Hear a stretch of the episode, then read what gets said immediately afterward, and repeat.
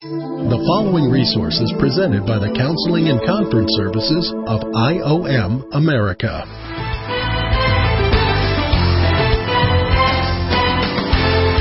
Welcome to A Counselor's Point of View. Hi, my name is Steve Phinney, and I will be your host. Okay, we want to welcome our online listeners this morning. This is a very, very exciting message, at least for me it is. And we are to the point of talking about fruit of the Spirit in the spiritual area of life. We already had our little talk about uh, whether you get a grape at a time or whether you get the full cluster at a time. Can you imagine, seriously for a moment here, let's, let, us let us break this down. Now I'm the type at Christmas time that when I get gifts, I have this little thing I go through, I shake it, I move it back and forth. I go through this whole little routine. Then when I open the box, I don't look inside. I put my hand in there and I kind of feel around and I do this every single time. Some people are like, why don't you just open the gift? Sometimes I'll show the gift to others before I take a look at it. And then I take the gift out and embrace the fullness of the gift. Now, can you imagine if my family decided to get me something for my Harley and this something that they got for my Harley, let's say it is a front bag. And they gave me the straps for Christmas this year. Okay? Just the straps. And I open it up and I'm like, straps! What's this for? Oh, that's for a bag we're going to get you next year. I mean, seriously, what is that like? Talk about ruining a, a gift. Or maybe it came with straps and then buckles and then, you know, pieces that we can add, literally add up to the numeric number of grapes in the cluster of the fruit of the Spirit. Oh, you don't, you don't get patience till next year. Okay. Oh, and by the way, you'll get, you'll get love the year after. And four years from then, you're gonna, you're actually gonna get kindness. Until then, you can be full of hate. Because you don't even get that grape for four more years. Now that almost sounds ridiculous, doesn't it?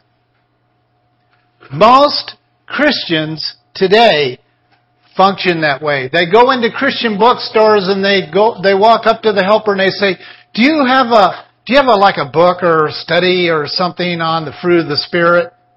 Oh yeah, we got a whole aisle of that. So they take you over to the aisle where all the fruit of the Spirit is and they pick out their most favorite book of the fruit of the Spirit and they go, okay, there's a chapter on each grape. There's even a homework assignment at the end of the chapter on how to bring practical application to each grape. I love this book. So they buy it, they take it home, and they start on Monday. I'm going to do a grape a week. And I'm going to do the homework. I'm going to look up the scriptures and I'm going to do the homework underneath that scripture and then I'm going to pray that prayer to bring it into my life. That's the church today. We treat Jesus Christ like he's some kind of categorical slot machine. Well, today, Lord, I want patience. Lord, I lack in love for this brother. Give me love. Do you know we're actually insulting Jesus Christ by asking for more, more, more, more, more of Him? It is a confession of your own mouth that you don't get it. I know Christ says to me quite often, Stephen, I have given you all of me. I have no more to give you. Why are you wanting more? Well, because I don't feel very good. Well, why don't you shift your focus from how you feel to who you are? That might do it, Stephen. but I just, I'm depressed today, or I'm downhearted, I'm just, I don't, I need more of you. Well, you think I cut my finger off and give you a finger on Monday and cut my leg off and give that to you on Thursday and here's some of my hair, take a little of that. Yep, that's exactly what I want from you. If I ask, you better give to me. We start treating Christ like he is a slot machine. Sometimes we hit the jackpot on certain days and other times we just get a couple, oh, in fact he took from me today. I didn't get anything out of that poll. We treat this fruit like it's a gambling mentality. So we need to break this down a little bit and take a look at the details. So let's talk about the fruit in cluster form. Each of the grapes of the cluster of the Holy Spirit are equally as important, but I want to focus on one individual grape that seems to be considered the greatest among them, and that is love. It's the pinnacle of Christianity. Love is the pinnacle of our life in Christ. Love is the pinnacle of the character of Christ. Now remember when Jesus was dialoguing, well the disciples were usually just standing and listening, thank God, but Jesus was usually addressing the oppressor. And in this particular passage, he was addressing the oppressors called the Pharisees. And they were good at a lot of the grapes because they practiced them. But Jesus was looking at these practicers of the grapes as children of who? Your father is, you can go ahead and say it, Satan. Jesus actually looked at the most religious people who had the grape thing down as being children of Satan himself. So you see, fruit means absolutely nothing to God. What does mean something to God is Christ's life in you through the Holy Spirit. The Holy Spirit's identity characteristics is this list we're talking about today, and it just flows out of you.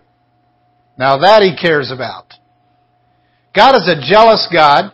He's a righteous God, and He shares His glory only with indwelt believers.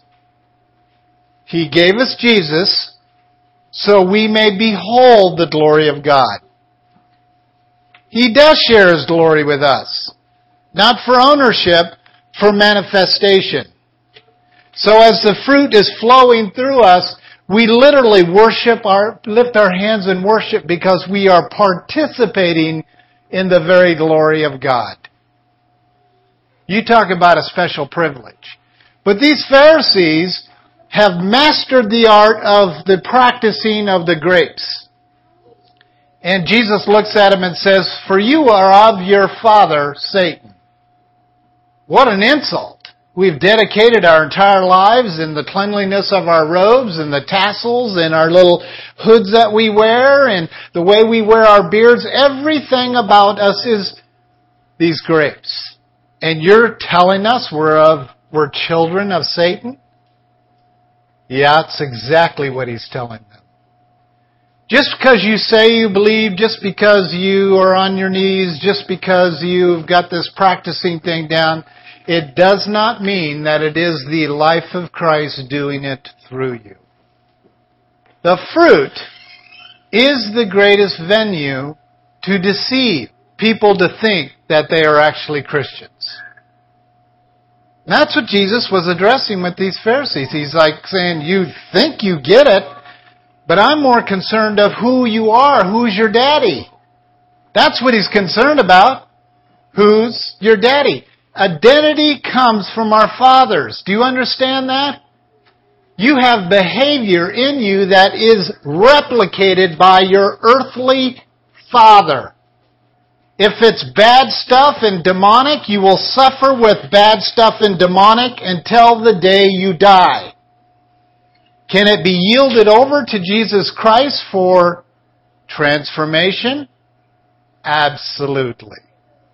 It's always about swapping identity of fathers. That's what Jesus was addressing that day. Who's your daddy? Who you getting this, this fruit of darkness from? How in the world could Jesus refer to their fruit as darkness when it is all very much like this list? Love, joy, peace, patience, kindness, goodness, faithful.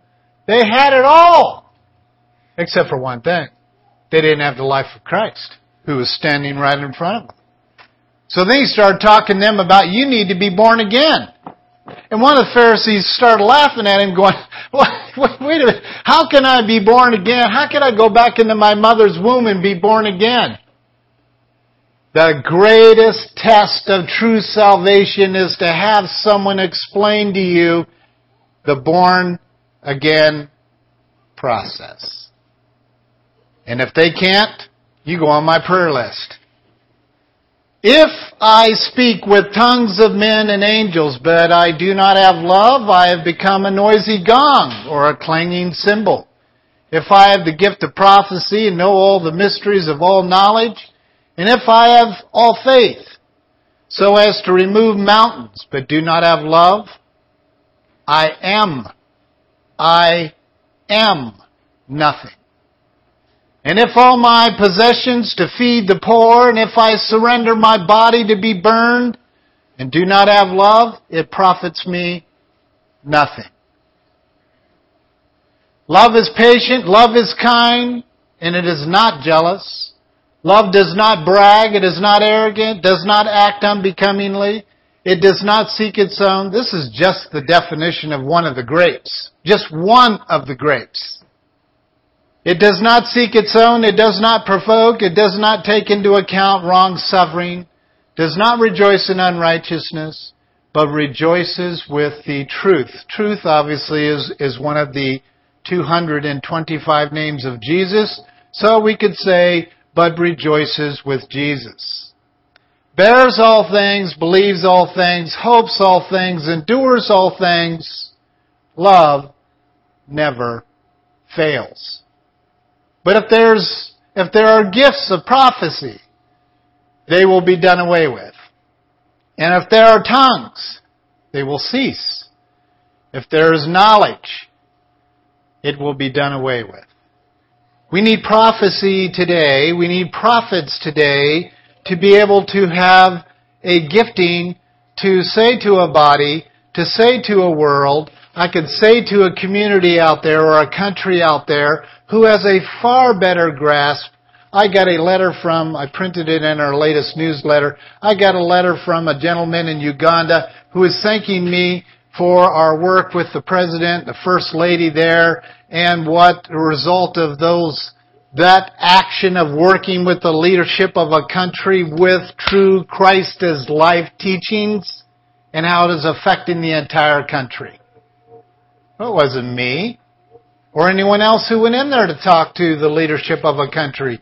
It's Jesus Christ, Spirit bearing witness with true believers in Uganda, and you see transformation. Then you have the opposite of this. Well, prophets are the ones that have the tendency to look at the full ramifications of a rebel. The long-term ramifications of a country, a community, a person rebelling against the indwelling life of Jesus Christ. I am sick and tired, just like you are, hopefully you are, of people practicing Christianity.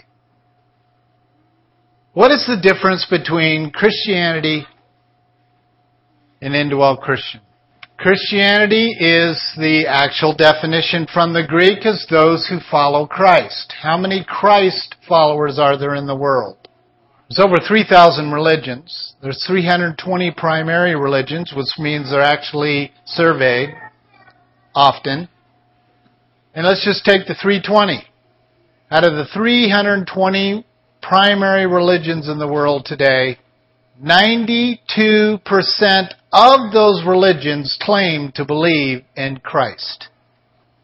One category is indwelt Christians. Janie and I got a report, a government report. We actually read it through World Magazine, and the the United States government had listed out the most threatening religions in America. And Janie, do you remember where Christians are? This week, the Army got caught listing Christians as a uh, terrorist group. Yeah, that's actually the article, which we got a couple months ago.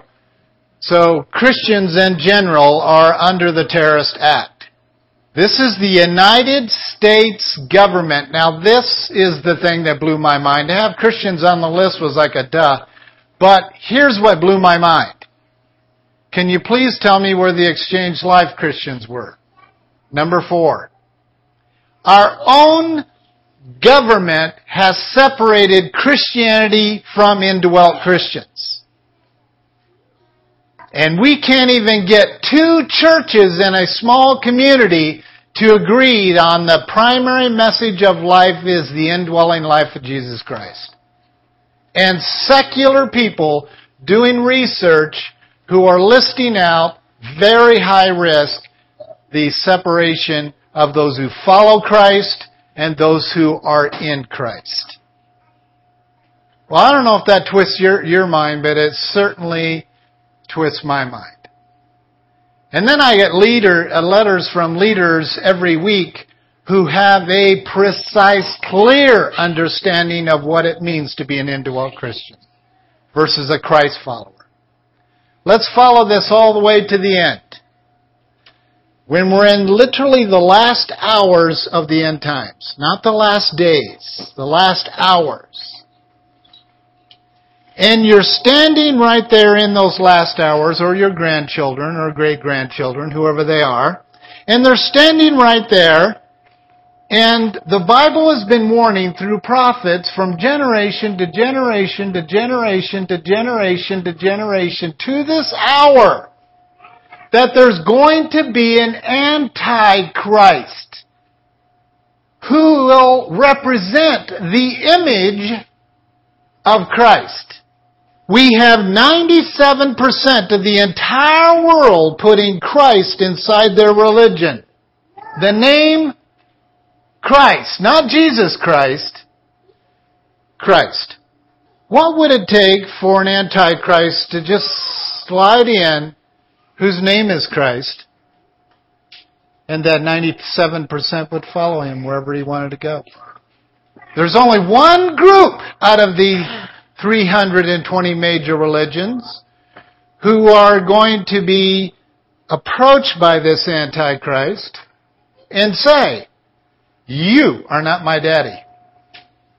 I know you not. I know my Christ. His name's Jesus.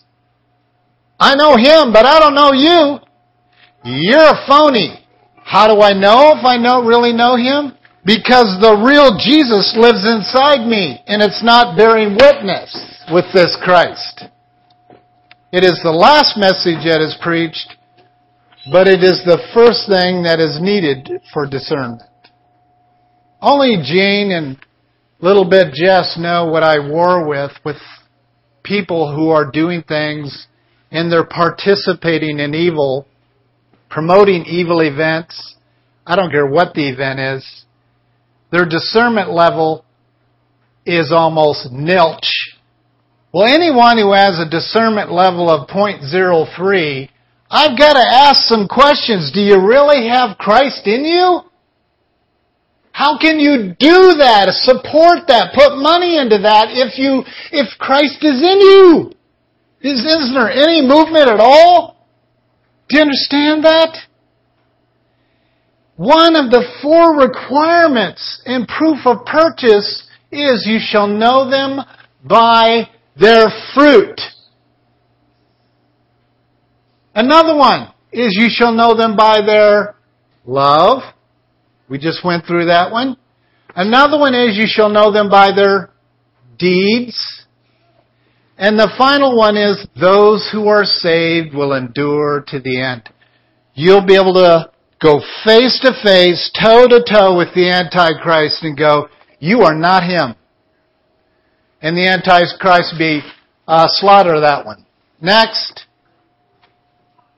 And that is a decision many of our brothers and sisters are making every single day in Muslim bloc countries. I will not follow that Christ. Slaughter that one. Next. See, death is nothing to them. Human sacrifice is a part of their religion. Do you know when a Muslim sacrifices a human being, they get credit on eternal side? And if they slaughter an indwelt Christian, they get another wife. I mean, that's just crazy to me. We need to understand there's a difference between fake grace and the real deal and the life of Christ. So let's talk about this passage that we just read. The passage clearly differentiates between self-love and Christ's love. If we speak and perform miracles, but do not have love, we become nothing more than a noisy gong in the body of Christ, and certainly to the world. I've attended many churches that make use of the gifts of the Holy Spirit, confessing great things of God through their faith, but have unreconciled relationships all around them. God is not impressed with body members who conduct deeds of the kingdom of God. He is more moved by those body members who love. The evidence of God's love in and through the indwelt believer is seen by the accomplishment of the other grapes of the Holy Spirit. When this occurs within, we will not be apt to be impatient, be unkind, jealous, brag, or be arrogant. The Christless life believer, therefore, one is characterized by their love. First, love for God in Jesus Christ, and secondly, the love of God through the believer to saved and unsaved world around them. Remember when Jesus was in this dialogue and he said, you know, there's ten commandments, but there's two that are greatest among the ten. Love the Lord thy God with all of thy heart, with all of thy soul, and with all of thy might. Second is like it, he said. Love your neighbor as yourself. So if you're ever wondering about how to love your neighbor, just keep an eye on yourself for one day. As as selfish as we are, is the level of love we should be communicating to another. And that's an easy fix. Jesus obviously knew that. So loving the Lord with the trinity of who we are, and then loving others with the minimum of how much we care about moi. And you'll have it. But see, if I'm so caught up in the love of God, what I do offer this is going to bypass me. And if that isn't a blessing, then I don't know what is. It's the, literally, it's at the foundation of what we're talking about today of the fruit of the Spirit. You gotta have those two. Love for God and love for others. Okay, since God is love and God is in each body member through the representation of Jesus Christ, by way of the Holy Spirit, true love is demonstrated by a life from within. We humans have no ability to muster up the attributes of the fruit of the Spirit, for it is Christ within us that provokes, not, does not take into account of wrong suffering, will not rejoice in unrighteousness, but only rejoices in truth. There's a moment on the cross that is very, very special to me.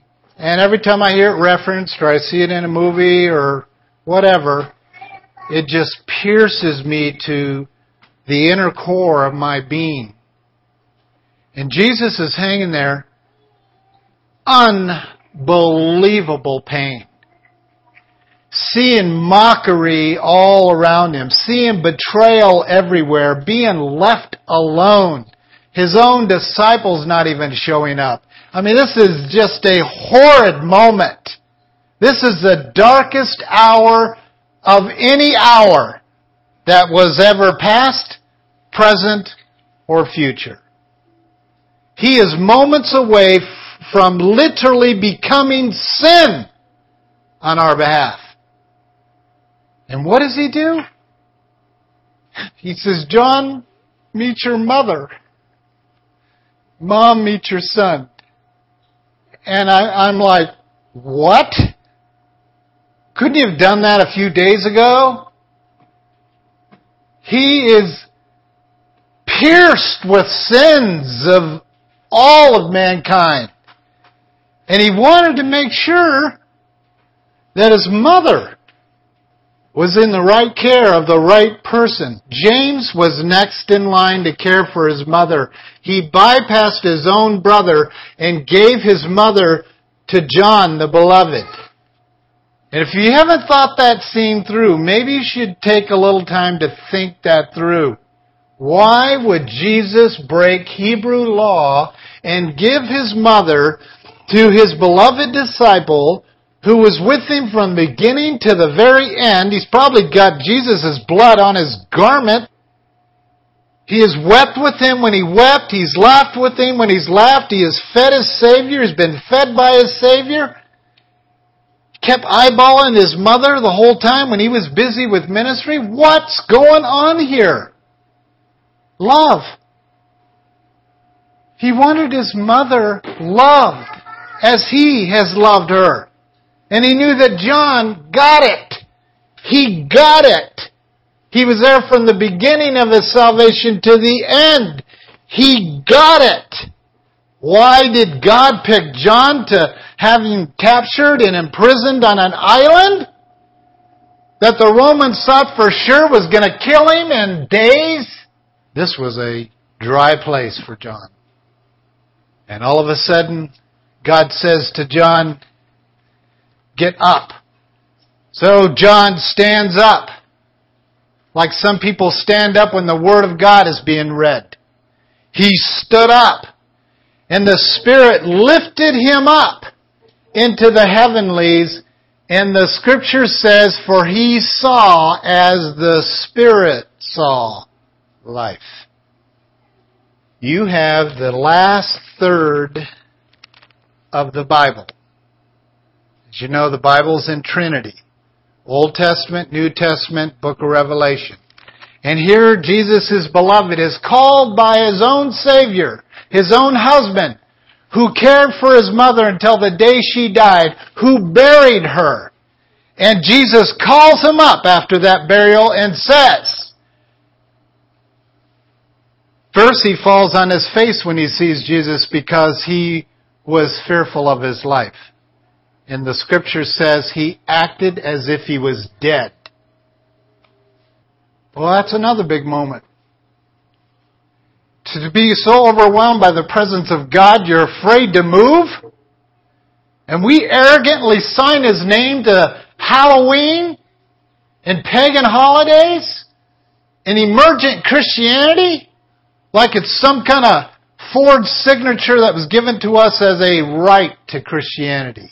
Not John. He falls on his face before the presence of Jesus, who is lit up in his full glory of God and he was afraid to move, so he just pretended to be dead.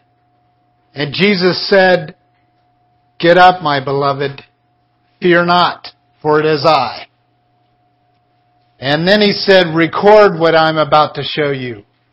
And I cannot even imagine what John was going through as he was recording past, present, and future coming together as one sight. Who did God pick? Who did Jesus pick? Someone who understood what it meant to be loyal, faithful, true, and loving from the beginning to the end. There are millions of Christians who think they're getting into heaven, but the only proof is if they're like John from the beginning to the end. Who's at the foot of the cross when my friend Lester is being crucified by a rebel. I will be there. And Pastor Vic and anyone else that God says to be friends with, we must be there and not to blow it off. That's what God is watching for, folks. That's what he's watching for. He wants to entrust his life, his mother, his ministry, the end times scripture to a man who understands love. It was also John who wrote in 1 John, for God is love. It's not a manifestation of Him. God is love. He was also the one that said in 1 John, he says, well, the way that I know if you know God is, is if you love. He even went on to say, for if you don't love, you don't know God. This is the beloved saying this. Do you realize that First John is the most critical book in the entire Bible? The man is unbelievably tough on us. Read it yourself. But at the same time, it is the most gracious book. John was not wimpy. Love is tough. Love is enduring. And it never lies. Whoever believes that Jesus Christ is born of God, this is out of 1 John, and whoever loves the Father loves the child born of him.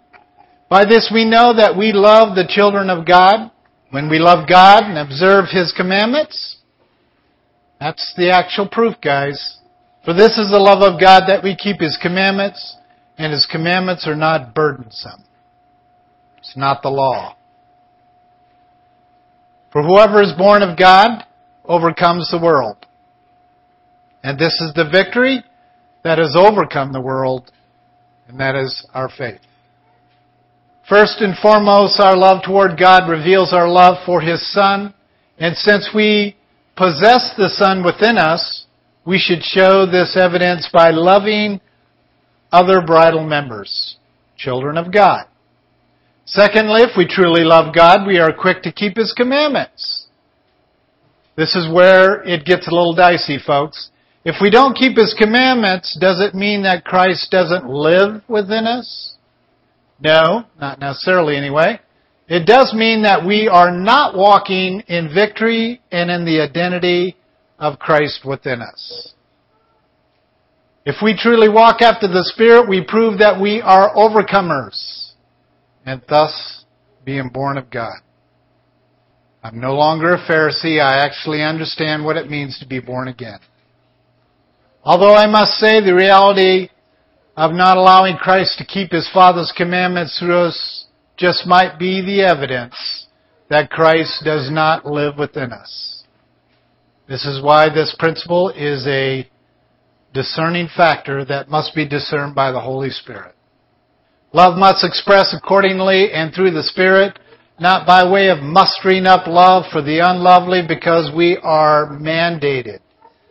The fruit of the Spirit may be described as moral excellence in acts of loving kindness and mercy beyond legal requirements, but rather through a life that has been placed within each born again believer. Love is the primary characteristic of Christ in us because it reveals the very nature of God through His Son who actually lives within us. The nature of God lives in us. Our job is to allow the fruit of the Spirit to germinate, develop, manifest, mature, express itself in and through me through the indwelling life of Jesus Christ. It's called releasing the Spirit, as one of my mentors puts it in the book Release of the Spirit. Ponder these questions. Number one, by obedience to Christ in you, are you allowing the love of God, who is God, to reveal Himself through the Spirit? Number two, what choices are you making that might inhibit the expression of the Spirit in you? And number three, what ways do you see the love of God manifested in and through you? And finally, number four, who are these individuals that you find difficult, if not impossible, to love unconditionally? They are your God ordained test that's put in front of you. So to tell my spiritual son when there's a machete at his neck, that the person who has the machete on your neck They're watching for one thing. Will you deny your Christ? That's your moment where you point the finger at the enemy and saying, you're not my daddy. And when you submit to fear because someone's about to mistreat you, you're confessing that Satan is your daddy. Because fear is not of God. It involves punishment and condemnation. You look at that oppressor at that moment. You embrace the moment, not the oppressor. You are not my daddy. Well, I'm going to cut your head off. It's a great day to die. I love it when I, when I hear a leader going, you know, I'm not even sure I'm going to make it. Remember when our pastor in Phoenix, James MacDonald, was saying to us, he came and he was sharing the, the process that John MacArthur was taking him through. And John MacArthur looked at him and I mean, here's James MacDonald who has 1.3 million listeners on his radio station and he's got satellite, 10,000 satellite churches all over the world. And John MacArthur is looking at our pastor and he's saying, are you sure you're saved? Uh, hello? Don't you know I've got 10,000 church plants? Uh, don't you know I have 1.3 million listeners on the Radio Bible Hour? What, don't you, what, aren't you seeing me? No, it's not how he responded. He went into prayer. Because John MacArthur's saying, from what I'm seeing happening in those services, is you are not challenging these people to find out if they are truly indwelt by the Holy Spirit. Saved.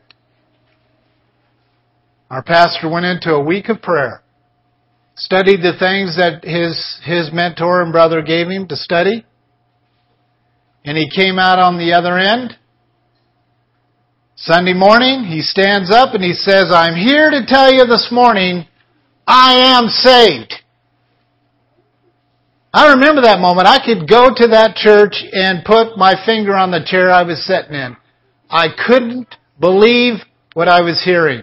What is our pastor doing saying, I just found out that I'm saved? And then he told us the story. So that's a leader I'll follow. Because neither one of those leaders wanted to miss the possibility of all of that fruit that we're seeing is nothing more than fruit from Walmart. I can do a lot of ministry if you give me money. I'm telling you, I can make some fancy commercials. I can have some billboards that'll blow the minds of people. Just from this tiny little nobody brain of mine, I could put some stuff together that could give evidence. Oh, Phinney's going to heaven. Really? be honest with you, I don't think I've got my ticket securely stamped until I endure to the end like John. Do I believe I'm saved? Of course I do. Do I believe I'm indwelt by the Holy Spirit? Of course I do. But I will not be so arrogant and lie against the truth. Have I passed the final piece of evidence? Those who endure to the end, those shall be saved. We are a very sick church. Can that man endure to the end? I'm watching him very closely, as you should watch me very closely. Never assume. Assumption will put you in the pit of hell so quick, it'll make you spin for eternity. That's what assumption will do. Anyone who's listening to this podcast worldwide, I want to challenge you right now do not assume the people you're working with are secure in eternity because they use the name of Jesus Christ like it's a fraudulent signature to be signed to cultural events or cultural suppressive lies that is destroying your country, it's destroying your church, it's destroying their lives. Rightly discern, and if you don't have a good level of discernment, I challenge you in your Christianity. I challenge whether you have the indwelling life of Christ. If there's anyone who should know that they know that they are a beloved John, it should be the leaders of the body of Christ. So we can assist in rightly dividing the goats from the sheep in those final hours, not ushering them to the pit of hell on a holiday. It's insultive. And I know it insults God and God wants it changed. So 1 Peter 1, 22 and 23 says, Since you have in obedience to the truth purified your souls for the sincere love of the brethren, fervently love one another from the heart, for you have been born again, not of the seed of perishable, but imperishable, that is, through the living and enduring Word of God. Pretty clear. Fruit and obedience going together, all a believer's desire to be obedient to Jesus, to truth. Those who claim to be self-proclaimed Christians and do not desire such obedience are most likely unsaved. When we are motivated to be obedient to Jesus or truth, we actually become purified in our minds in our wills, in our emotions. Once we embrace such purification, we immediately start loving on other bridal members unconditionally, which becomes the proof of purchase that we truly have gone through the born again process. So therefore we need to allow the Holy Spirit to search our hearts for ways and means by which we are twisted in our beliefs regarding love. This twisted view of love oftentimes comes by way of our parents' lack of affection towards us or perversions of love relationships we have encountered from the past. Rejection experiences have a lot to do with our view of being loved and loving others. Here's our Identity matter statement. Please, online listeners, I just want to remind you that this podcast that you're listening to has a PDF of the actual slide presentation that we used this morning. So if you've missed out on any of the words from the message, please feel free to download at the same place that you found the podcast. Identity matters. You have heard me speak of Godship and its effects on spiritual and human relationships. Godship is simply this, setting standards of conduct on others including God, and demanding obedience regarding those standards. Even standards that might be biblical in nature, but this kind of love is manifested from our self-life, not Christ within us. Selfishness mixed with God's love turns into self-love, which accomplishes nothing. True and honorable love can only be expressed through the saving life of Christ within us. This is why self-love must be repented of. We cannot make the switch from our own form of love to God's love within us without such repentance. Once repentance occurs, we can appropriate the identification truths of just who we are in Christ. And our identification in Christ is manifested, and we are freed up to go and reconcile with those whom we found difficult to love with our own strength. This resource has been presented by the Counseling and Conference Services of IOM America. For more information about our ministries, visit us online at iomamerica.org. That's iomamerica.org.